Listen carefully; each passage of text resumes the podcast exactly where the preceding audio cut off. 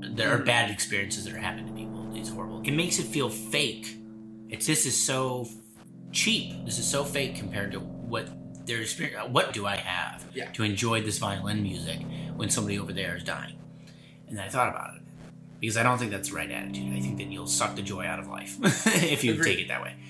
I think that you have to experience those things in order to provide hope for the people that are trying to escape the bad things. They're trying to escape to something better. The mm-hmm. fact that you're experiencing something better isn't some knock on your life or isn't fake in comparison to what they're going through. It's because it's very real, because the good thing matters, that they have something to move towards. You have to experience good things to give them something to move towards. You need that. It's a unique. Hello, everyone, and welcome back, or welcome to another episode of Feeding Curiosity. I'm your host, Eric Wenzel, as always. At Feeding Curiosity, I hope to explore how to live better. And at the end of the day, it's about a human experience. And it's through conversation we can learn from others, their ideas, their habits, routines, and anything else they've picked up along the way. Through these conversations, we can create blueprints to live better in any form. My hope through these conversations is that you look at your own life with just a little bit more curiosity. Today on the podcast, I am joined by returning guest and good friend Joe Jackowski. We recorded this one in Michigan at the beginning of June, and really it was a our way of catching up with each other since we hadn't spoken in a little while since basically he was last on the podcast. The first half of this conversation is us catching up about things and just what's on our mind. Meaning, we just talk about the changing of state as Joe wraps up his experience at Michigan. And so, this is the fourth and possibly final podcast that I will be doing out there. So, it was a lot of fun to to have that as a capstone.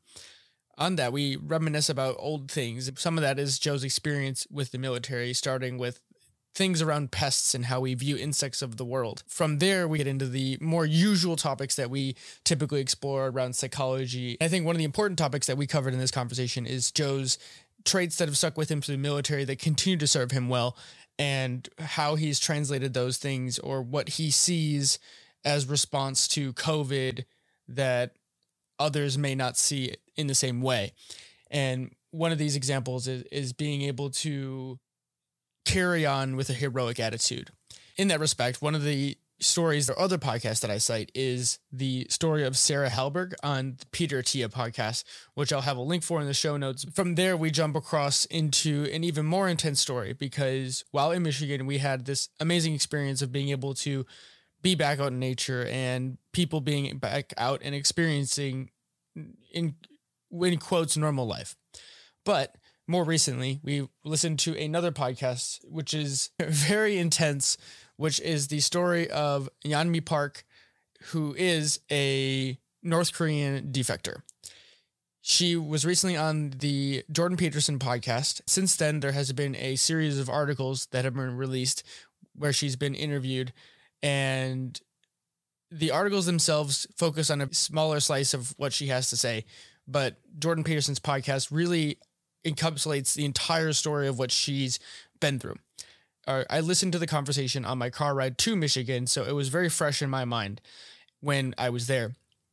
It still continues to be fresh in my mind as one of the most powerful stories that I've ever listened to.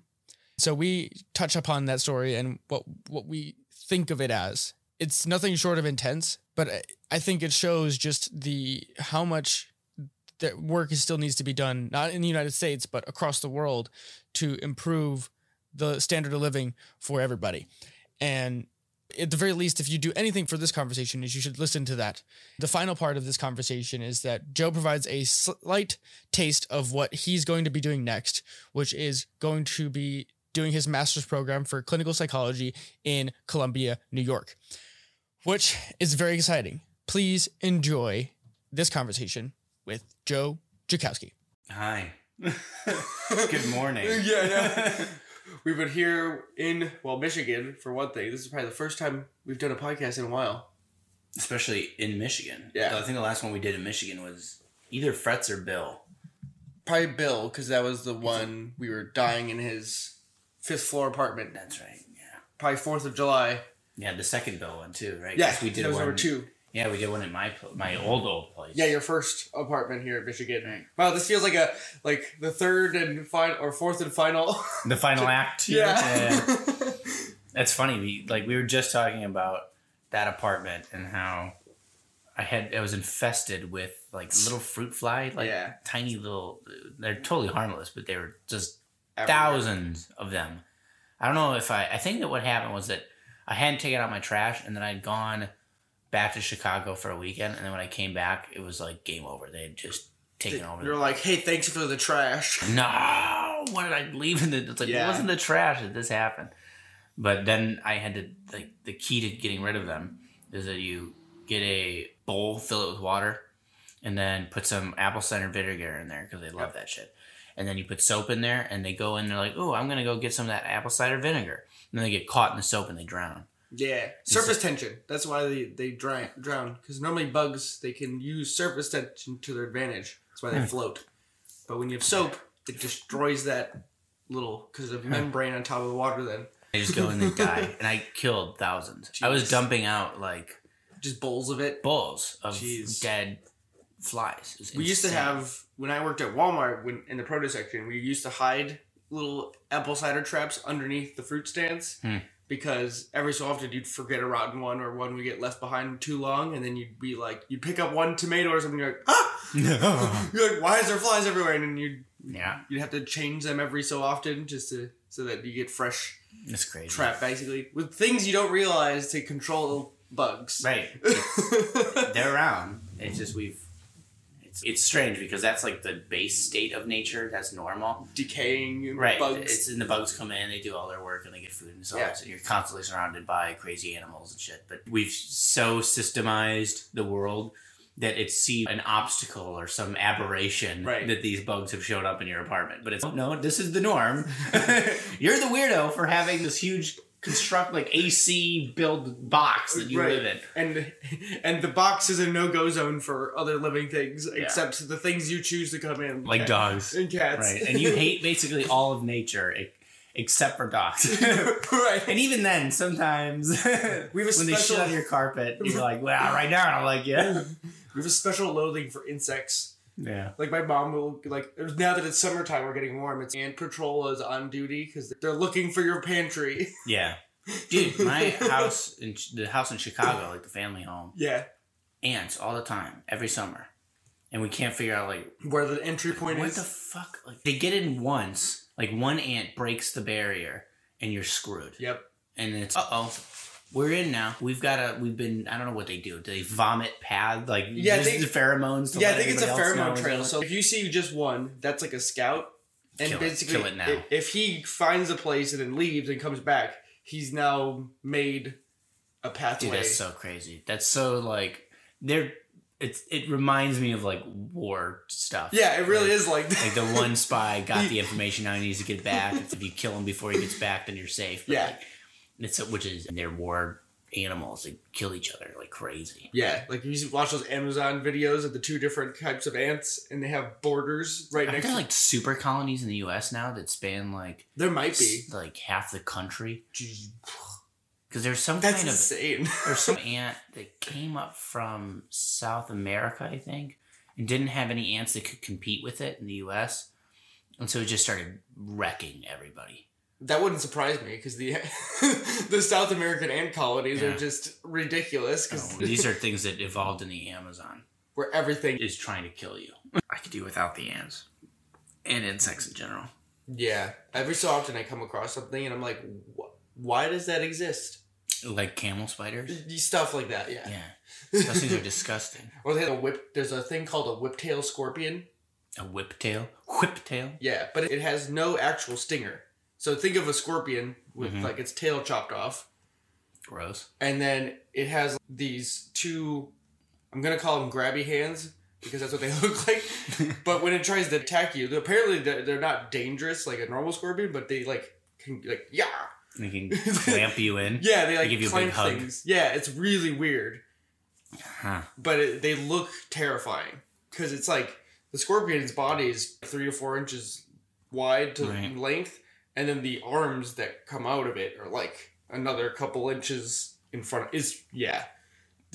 Joe's face is disgusted right now. Yeah, it's fucking nasty.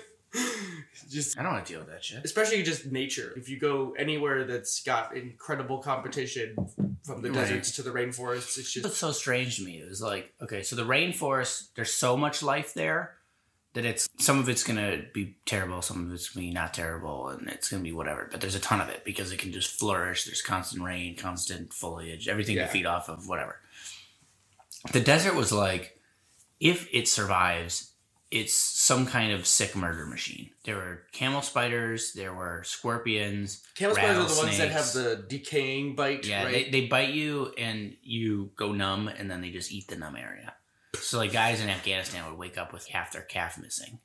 They're just like shit, and then they go. That's it. Can you imagine that? You go to bed and then you wake up and you're getting kicked out of the Marine Corps because you don't have a calf. Well, there goes my whole career hmm. because I fell asleep at the wrong time. and we didn't check to see if there was a camel spider in the corner. They're gross. They get. I guess the, the guys that would talk that would come back from like Iraq, Afghanistan, said that they were huge. They were like eight inches. They're giant. I don't know if that's true or this is just the kind of you should have seen the fish that I caught kind of a story. Twenty nine palms were like I don't know three four inches, depending. They, we would only see them like this is what was so nasty because they like to hide underneath stuff. Yeah, because So we did, but we go and we set up these huge base X tents. They're like, you can put AC in them, and you can do that basically Okay. for the computers and stuff, so they don't overheat in the hundred degree weather. Yeah, And we'd set them up, but then you have to tear down and put everything up, and you like collapse the tent, pull out all of its structure, and then it's just a burlap sack basically, and you roll it up. And as you're rolling this big thing up, it's like right then you do one more roll, and then out comes a camel spider out from under there. You're like, oh shit! And you're like down on your knees rolling this thing, and then it's like on your leg. And you're like, oh god! You're like, don't bite me! Don't bite me! Don't bite me! Fuck off of me! It's so they're just nasty, and they're just they look gross. They look Yeah. closer to a scorpion than a spider, Interesting. like in their body shape and Yeah. structure and stuff. But they're like softer Yeah. and just Right, because the scorpion's gross. like armor plated. right. And it's like it's trying to be armor plated, but it's not. it's just I'll definitely find a photo of it's so these. nasty. I don't know. There's a bunch of that shit, and then there were we saw. I didn't see one in Twenty Nine Palms, but we saw a what do you call them? Tarantula hawk in Camp Pendleton. We saw one on the ground. Oh my god! They're it. like yeah, an inch long. it's like the second most painful sting in the world. yeah. it's like that bullet. The reason they're called t- tarantula hawks too is they they literally eat tarantulas. yeah, they hunt them. we see tarantulas all the time, but they're super chill. They don't care. They won't, Yeah, they're probably more afraid of you than anything else. and they don't bite you either. Like you could pick one up and it wouldn't care. They'd just be like, "Why am I on you?" tarantulas are real low key. But and then they were on Pendleton there were a ton of black widows. oh, There was I would not have guessed that. yeah, I guess it's just the region, but like Probably, yeah. there was a basketball court that was cut into a hill, so you can see the little hill, and then it cuts down, and there's a little corner there that's a concrete wall that slowly dissipates into the into the rest of the basketball court where it's Mhm. flat. And then there's a fence there that was attached to this incline little tiny wall that blocked the basketball from flying past that into like Mhm. the barracks or something. But it didn't go all the way to the ground. It just hooked on to the little wall, so there's an exposed open part of the bottom of the pipe. Just like Uh, eight inches off the ground or something. so and it's a hollow in that pipe. motherfucker oh, no. was a constant supply of black widows. Any day of the week, you could walk over there, take a look. Yep, there they are. Huh. That'll kill you. That's crazy. So you just play basketball carefully. Yeah. if the ball goes over there, be very careful with the ball. Yeah. I don't know. That's wild. I, I'm not sure if it was near where you guys were, but I've seen videos of the glow in the dark scorpions What? that are supposed to be really poisonous. I never like white ones. Yeah, I think they're white, but they're they glow in the dark like that phosphorescent green. That's crazy. Yeah. We see. What did I ever I feel like the young scorpions that Yeah, are white really before they tiny. turn black? And those are supposed to be more dangerous because they just yeah they have no, and they have no control over the venom. It's the same thing as with I've heard of uh, snakes. Like it's the baby snakes that are more dangerous Because they just unload all of it. right yeah all at once. They're like a teenager. they just blow their load, no self control. yeah, yeah. Perfect. That's what they are. But I don't know. So that so goes all my stories of disgusting bugs. Animal life that wants to kill you. Yeah. Surprised you didn't run into rattlesnakes or something like that. We did, but we would just bash them with a shovel usually.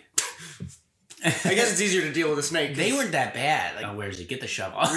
because if they tell you where they're at. if we could, we would be like, get out of here, leave. Right. And I think technically you're not supposed to hurt them, but guys did. I understand why some of you guys would be like, "Yeah, I'm rather just gonna There get rid of the big problem." one that was living because we moved to a to this old what should have been condemned warehouse on Pendleton. The second floor was built by our master sergeant when he was a lance corporal. Oh, wow. So it wasn't built by like engineers. it was built by Marines on base. No, it was just a bunch of lance corporals. Like, let's put a second floor. There's no safety Dear regulations. Lord. We had thousand pound base X's in nets and stuff up there, Jeez. like tons of them. So you're talking about weight. Yeah, and I was just like, this hasn't collapsed and killed everyone. All right, I guess they did a good job. But anyway, so we moved there, and there's this little place where the road where was deteriorating, and underneath the road was a little outcrop, like a little cave, tiny Mhm. little cave that actually fit underneath the pavement, and there was a huge rattlesnake under there. We had to call like the base animal control or something. Dang.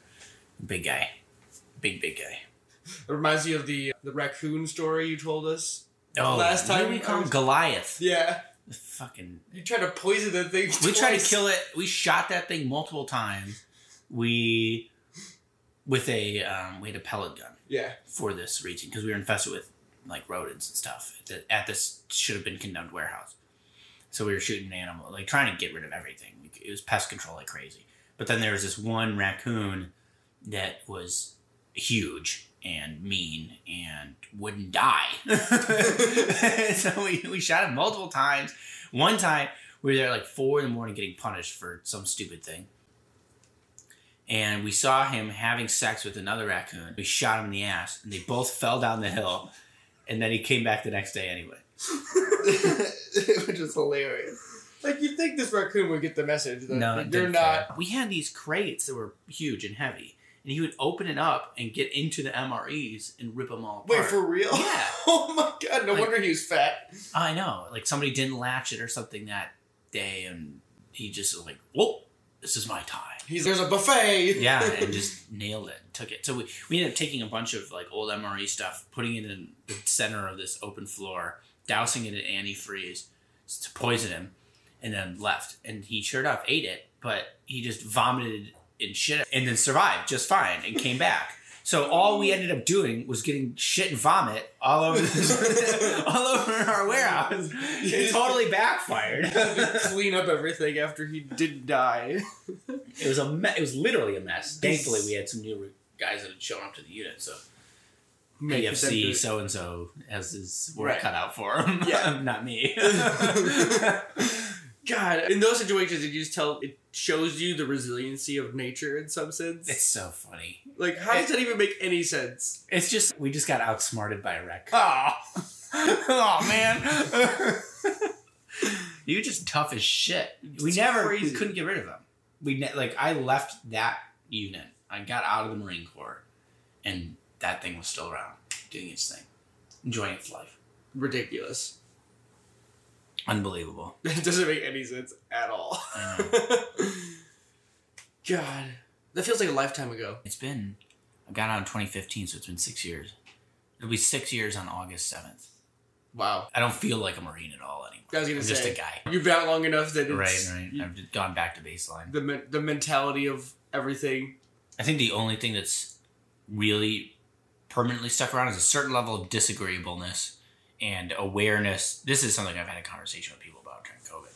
Military people, that it's like, for the first time, a fair number of people have come to realize that they're going to die. That Mhm. COVID is killing the people around them, and they're going to die too someday. But this is in as a result. There, I've seen a couple different reactions. I think on the left, generally, I've seen uh, kind of paranoia, where it's like you need to make things safe for me. Is like this mentality. Wrap so somebody else wears wrap. a mask, right? Everything in bubble wrap. And on the right, there's a denial. It's oh, Fauci's a liar, Mhm. and all of this isn't happening. I'm going out. I don't need a mask. It's all a hoax. so it's like on the right, Yeah. there's denial, and on the left, there's like this agoraphobic, this obnoxious fear. Really. Yeah. Well, maybe it's fear on both sides, but they react in different. It's a fear. It's it's a fear based response, but just yeah, just one is denial, different and one is some word that would be succinct here that I'm just not coming, but you get it. And it's just not an issue that anyone that I know that's been in the military has to deal with because we're like, yeah, You sign up at eighteen or whatever. right. Like you know? I've, I've gone through this whole experience already. It's yes, someday you're gonna die. The real key here is not. I I think that either one of these, in some sense, maybe I'm sim- more sympathetic to the right, probably just temperamentally here. But it's living to avoid dying is no way of living at all. But also denial is uh, terrible, is stupid. Nothing's going on. That's not courage.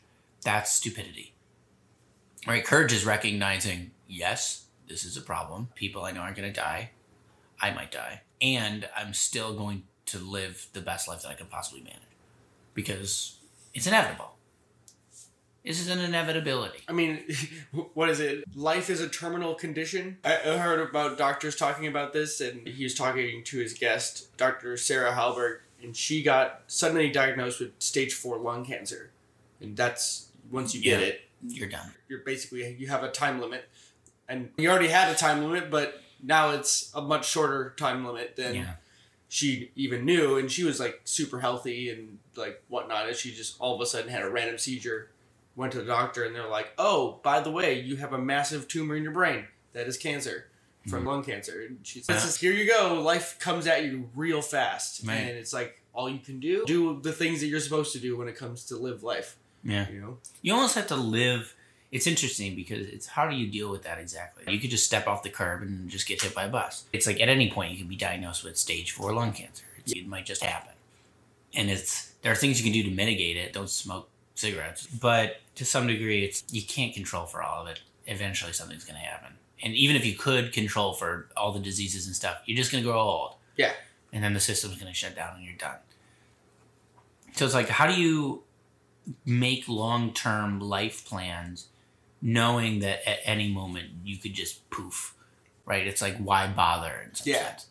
But it's almost like you just have to hold on to the belief that, you know what, I can't control this. Whatever happens will happen.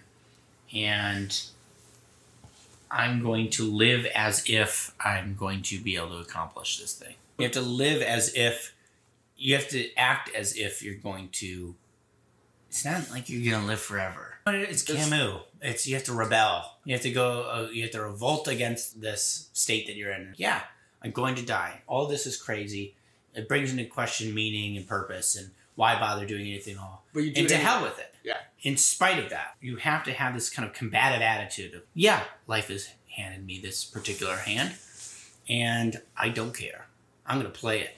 Mm-hmm. Right. That's actually wow. That's it's like perfectly in line with what Sarah had said because she's a mom. So she has two kids or three kids, and she's I'm gonna live 11 years.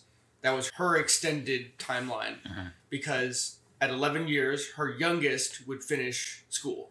Hmm. I'm not sure if it's high school or college, but most likely high school. Yeah. And so she's the hell with it. I'm gonna live 11 years, and I'm gonna see all of my children make it to basically adulthood, right? Yeah. And the other thing is she's I wanted she's still a doctor and does all of this amazing work. Mm. And she's like, part of me wanted to just give that all up and then just be with my family. Yeah. But then I think it was one of her kids that had told her, she's like, Mom, you need to keep doing these things. Go- on business trips and go speak to people and do things because that what does that show us as your children?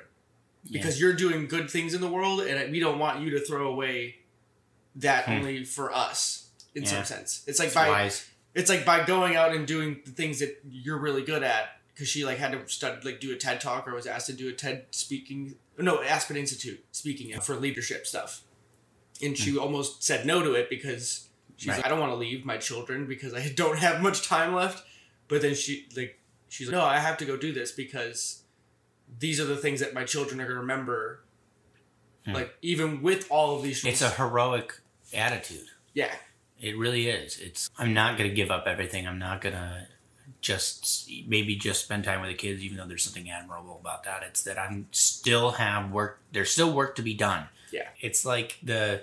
It's like the. How do you say it? Rogue One, Star Wars, Rogue One, Mhm. when everybody's dying. They're on the beaches, things are being blown up, but they all have one task left to, to do. I need to get this one thing done. And it's maybe you're shot and you're crawling to that one thing and you're gonna die, but god damn it, I'm gonna hit this button and save these people or make whatever happen. It's the same thing. yeah. It's just extended over a period of time. You've got your death sentence. It's coming. But there's some there's something heroic about completing the work Yep. despite the fact that you're gonna die. And that's this rebellious attitude that Camus was talking about. Yeah. That he called it an absurd hero. That life is absurd. that there's no. He thought that there, it was impossible to find any objective meaning like a, a singular meaning for Right, what- existence. right in some sense like what the vacuum that god uh, left was impossible to, to fill and to, uh, and that makes life an absurd thing that there's to, that you're so small compared to this unlimited universe and in that relationship in you the example he uses is uh, a machine gun nest and charging it with a sword He's like, that's what you're doing. He's like, that's absurd. He's like, that's objectively absurd. He's like, that's what you're doing. That the, the, the, the weight or the size of this task is so immense compared to what your the tools you have and what you're doing that it renders it ridiculous. And so that's what with life is that you're this guy with a sword and here's life and it's giant machine gun nest and you're like, fuck it, I'm gonna do this anyway. and that makes it ridiculous. And that person is an absurd hero. And that we're all we all are called to be one. It's it really interesting because it, in some sense it does feel like that in general. Yeah. Because it's like everything you do, and then you're like you just hear stories about people going on in life, and you're like, what the hell am I? Every step of the way, you're like, what the hell am I doing over here? when you hear the craziness that goes on in the world or whatever, Yeah. the vastness of just what goes on in the world. Maybe it's just because it's exasperated by the internet that we can hear Yeah. Hmm. more stories because our scope can be. It's Ridic- strange. We were talking about something like this yesterday. We were walking through the arboretum here in Ann Arbor. What are the name of these flowers? Peonies. Peonies. That's the plural. Peony is. They. They're these big flowers, red, white, pink, Mhm. and they bloom for three days during the year. So it's a big deal, and people come from around and check it out. And we're walking through this really nice garden, the arboretum, and in there are two, maybe junior high, early high school Mhm. age kids playing the violin together, and people are sitting down. And it, the couple days before that, I had listened to a podcast between Jordan Peterson and Yeonmi Park, who was a North Korean defector, and because of how tragic her story was and how every step of the way in trying to get out of North Korea and get to a better life, and even when she got to a better life, it was still hard. That every step of the way, they were just terrible people and terrible experiences, and it was tragic the whole way. And I was like, how is it that when people are going through that, I can walk through a park with pretty flowers and hear the violin at all? Like this is. It seems so ridiculous right. when you compare these two things. It's almost like I can't enjoy the good things because there are bad people out there. It's like, there are Mhm. bad experiences that are happening to people. These horrible. It makes it feel fake. It's this is so cheap. This is so fake compared to what their experience. What do I have Yeah. to enjoy this violin music when somebody over there is dying? And then I thought about it because I don't think that's the right attitude. I think that you'll suck the joy out of life if you Agreed. take it that way. I think that you have to experience those things in order to provide hope for the people that are trying to escape the bad things. They're trying to escape to something better. The Mhm. fact that you're experiencing something better isn't some knock on your life or isn't fake in comparison to what they're going through. It's because it's very real, because the good thing matters, that they have something to move towards. You have to experience good things to give them something to move towards. You need that. It's like you need to create a foundation for something better than what Right. the, the worst of us all experience. I need to act out a more enjoyable, better life and experience the good things that I can, well, I can, for them. Yeah. It's for the people that are suffering that you need to, and that doesn't mean that you shouldn't do what you can to make their lives better, to make sure that they can come here, or all the other myriad moral Yeah, responsibilities that you have. It's that right now in this moment, you must you are obligated. You must enjoy what this is. Be here, present in this experience, for their sake, and that's okay. And you can do that. You should. highly recommend everyone go listen to her podcast with Jordan Peterson because it was It's brutal, nothing short of brutal, and I.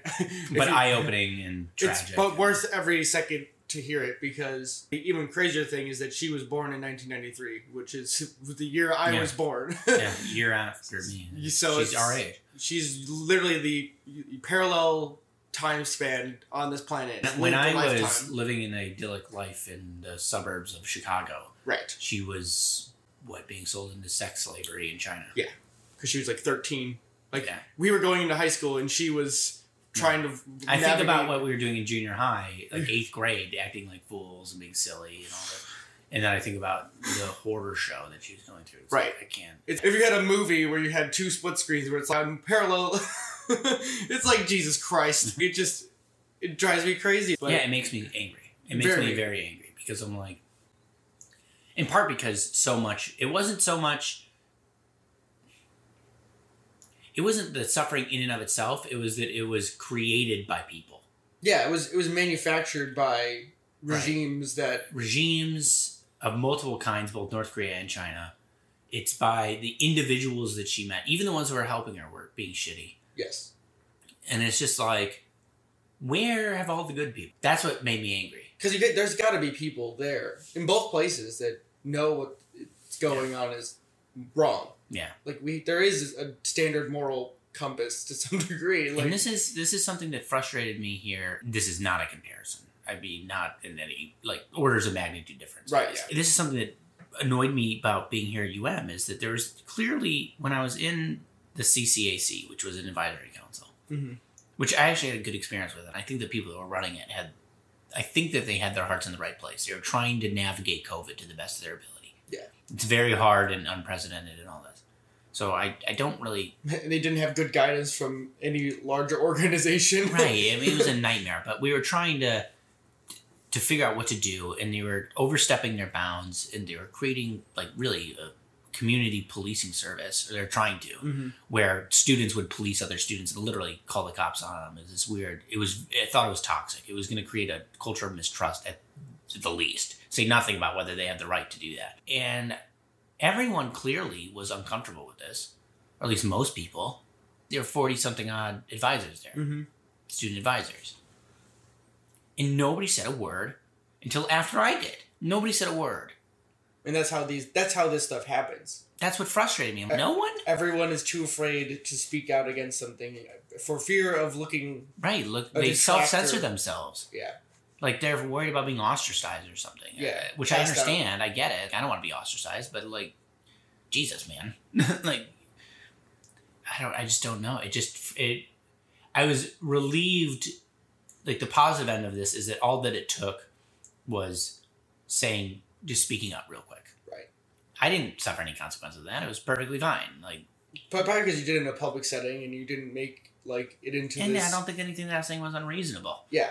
But it, it was just, and then after that, the fact that all I had to do is speak up, and then everybody that had a problem with it It's like a was, sigh of relief. went, okay, now I can talk. And so the moment I was like, no, I think I have a problem with this, it went, oh, oh, I have a problem with this too. Oh, me too. Oh. and so everybody had a fucking problem. yeah. But it was just, I, on one hand, I'm encouraged by the fact that everyone was willing to speak up after so little effort on my part. But I'm discouraged by the fact that no one spoke up in the first place. like, where, where are these people that are willing to talk? It's, it's again like we were just talking about this too. Is the bystander effect of what happens in these situations. Yeah. It's like everyone assumes that someone else will say the thing that needs to be said I know. or do Right. the thing that needs to be done. Right, but nobody, But Yeah. if everyone has that mentality, then nobody does anything. then no, nothing ever happens No, or yeah. changes. And it's frustrating to me. Very. in part because the people here with passionate convictions Mhm. that are demanding that they act are not the level-headed reasonable human beings it's the ideologues who are, have a new religion this Right. cult-like They're conviction that they go and scream at the world that they need to change that they need everybody else needs to do these things so that we can be in our utopia Yeah. or whatever version. Yeah, it's the thought that if everyone behaved as such, Yeah. And so in some sense it's almost like the reasonable people are like twigs. They're sitting there, they stand up and they go, Hey, that seems a little weird. And these these people with their conviction are a tornado yeah, and they just rip them right out of the ground. They just blow them over because the reasonable it's like the it's like the middle of the sensible human beings have forgotten why it is we have to be sensible, and so they lack all the underlying meaning Yeah. necessary to hold stand to their convictions. Right. And I'm like, so what happens? Well, we just get knocked over by psychos and we get run by crazy people. it's, it's almost like magnets. Like when you put two strong magnets, the less like the smaller fragments become polarized, anyways. And it's like the reasonable people in the middle are the ones that wind up just being polarized by whatever's strongest Yeah. next to them. They're just like, I don't really agree with it, but Right. this is the way the water's going. I know that scares me too. Why are you agreeing to things you don't agree with? Yeah, I understand why, right? There's social pressure. There's Lots of social right. pressure. There's a lot of reasons, and you just don't want to be fucking harassed. You got better shit. A lot of the, uh, it, I think, is that there are people who have better things to do Yes. than to get into some fight with a psycho. Right? To some degree, it's if I'm at a bar and somebody's acting crazy, there's some person that's like yelling and talking to themselves Yeah. in the corner Even and being better. combative and strange and all of this. I'm just it- like, even if they're yelling at me, I'm not going to engage. Right. Because clearly this is a waste of my time. Like, what am I going to do?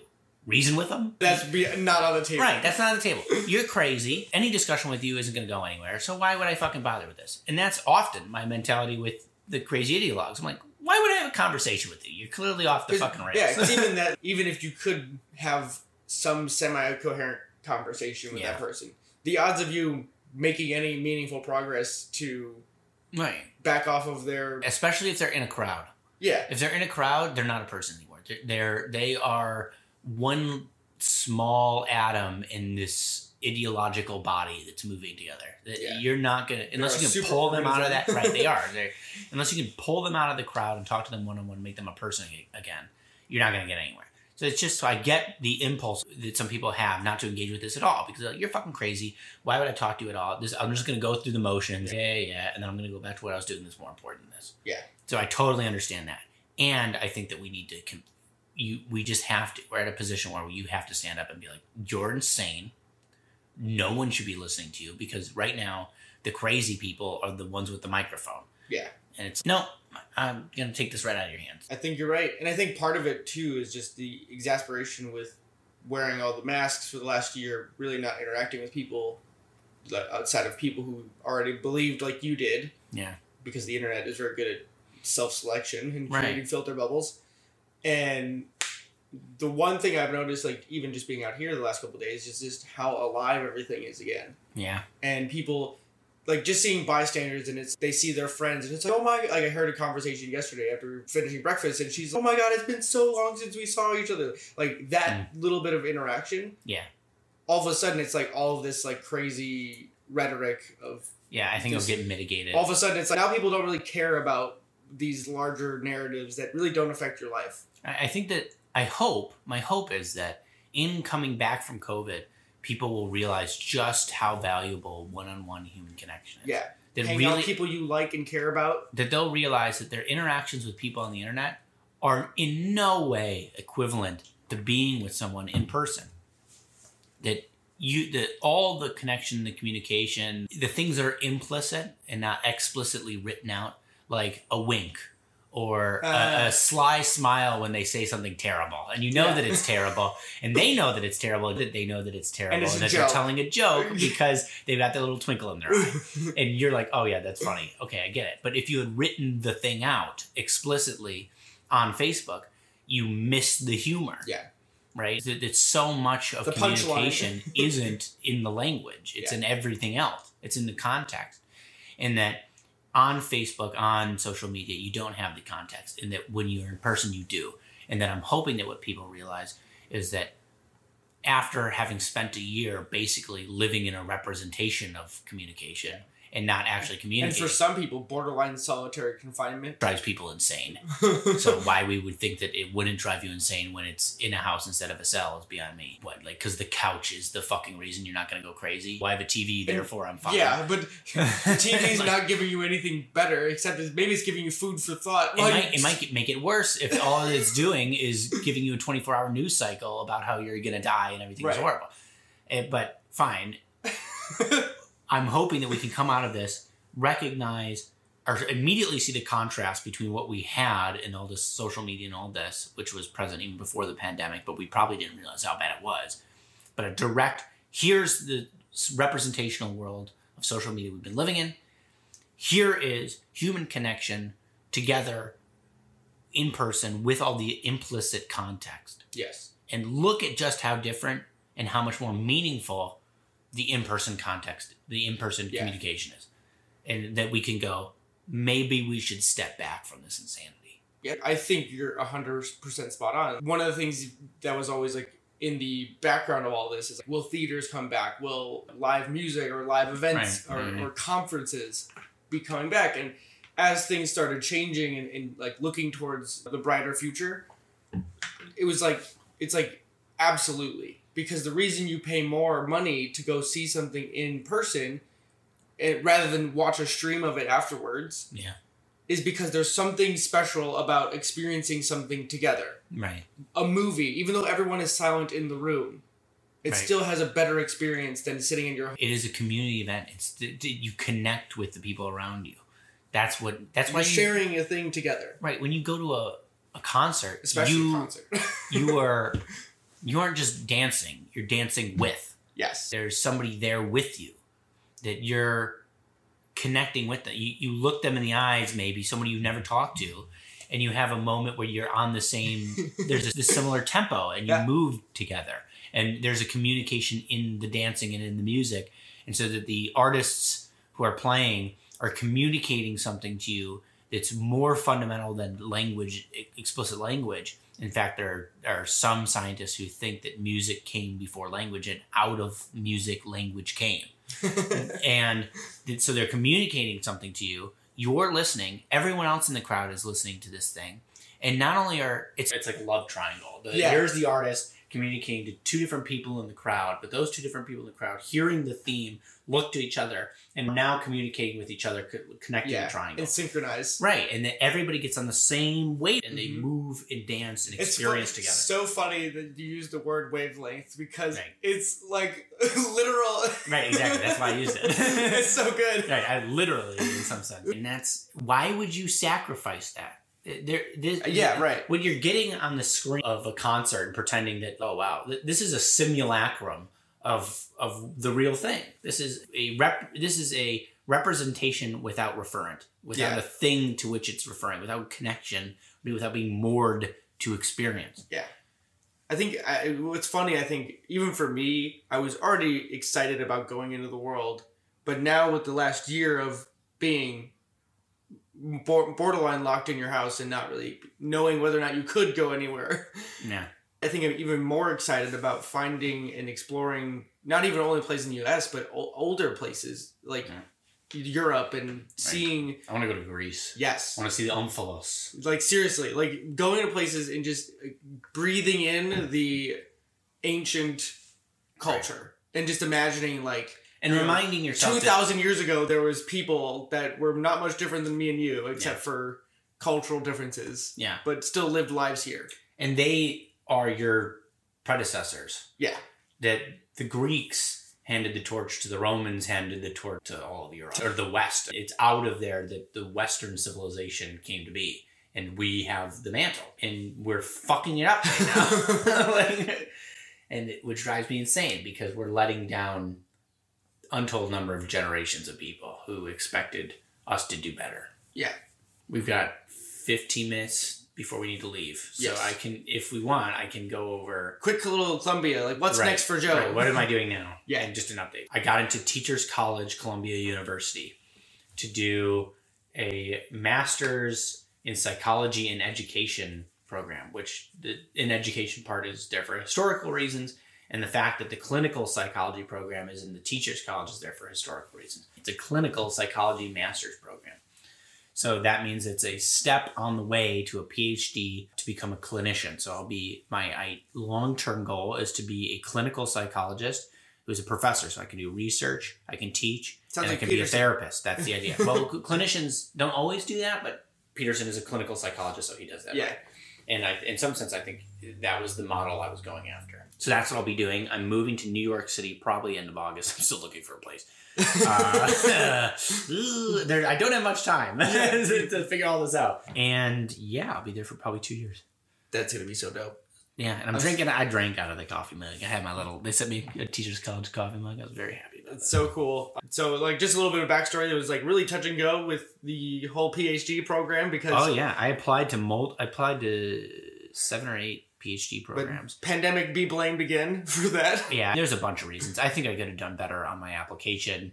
For one, I think that one, I do know that the funding is cut everywhere. The MSU's psych program took no one, no PhDs. They just said No no, nope, not, not a soul, nobody, because Wow. their funding got cut, so they can't afford to pay the PhD. Like this is for the audience, but a PhD generally, you leave a PhD program debt free. You're actually high, Oh, part of your pay is the tuition.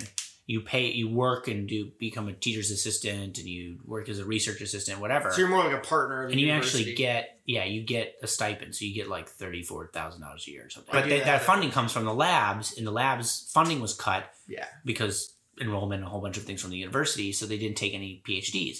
So that was happening across the globe. Yeah. So they're taking less people. More people than ever have applied to graduate schools. Yeah. Ever in history than this year.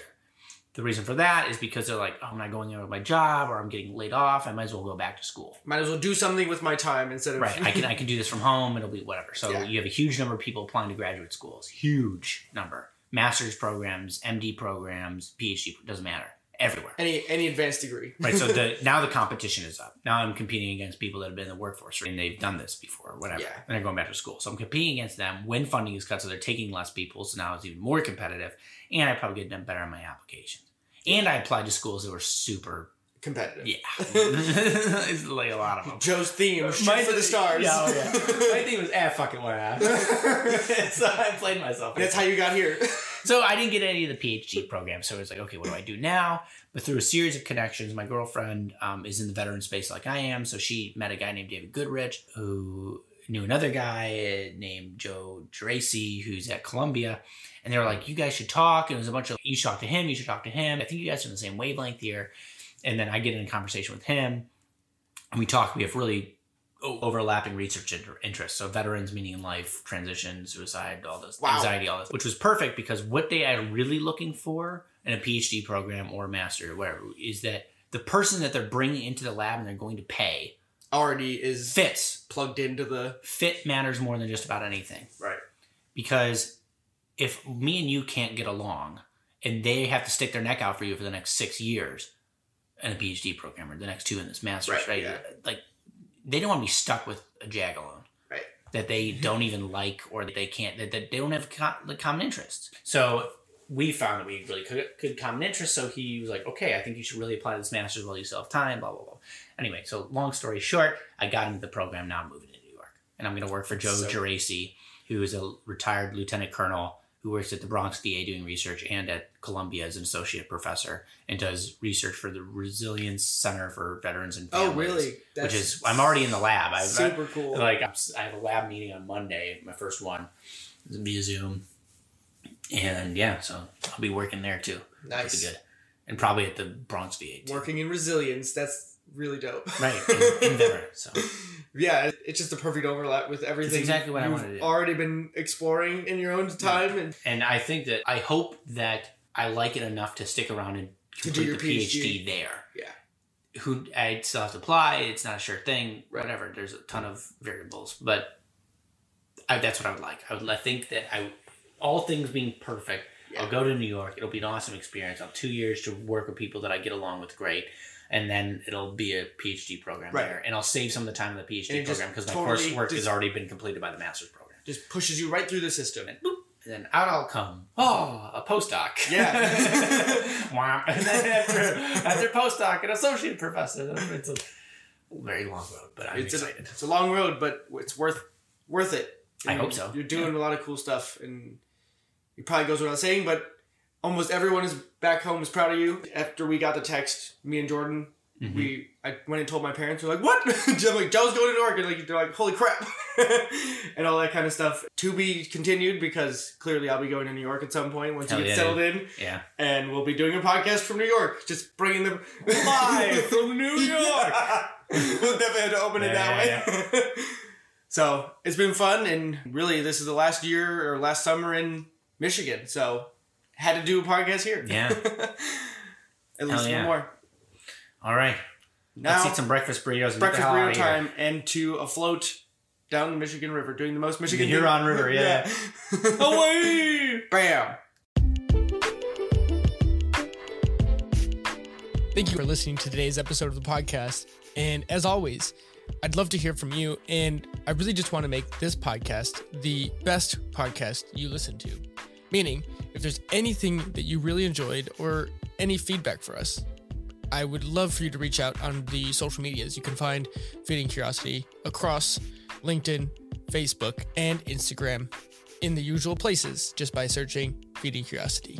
You can also send us an email or a message through the website. You can also support the work that we're doing here, including the podcast and all other content that we produce at Feeding Curiosity by either going to anchor.fm slash feeding curiosity slash support, or you can head over to the website and hit the support button and support us directly there as well. By supporting the podcast, you effectively keep us from having to deal with sponsorship and keeping the relationship that me and you, the listener, have as honest and open as possible.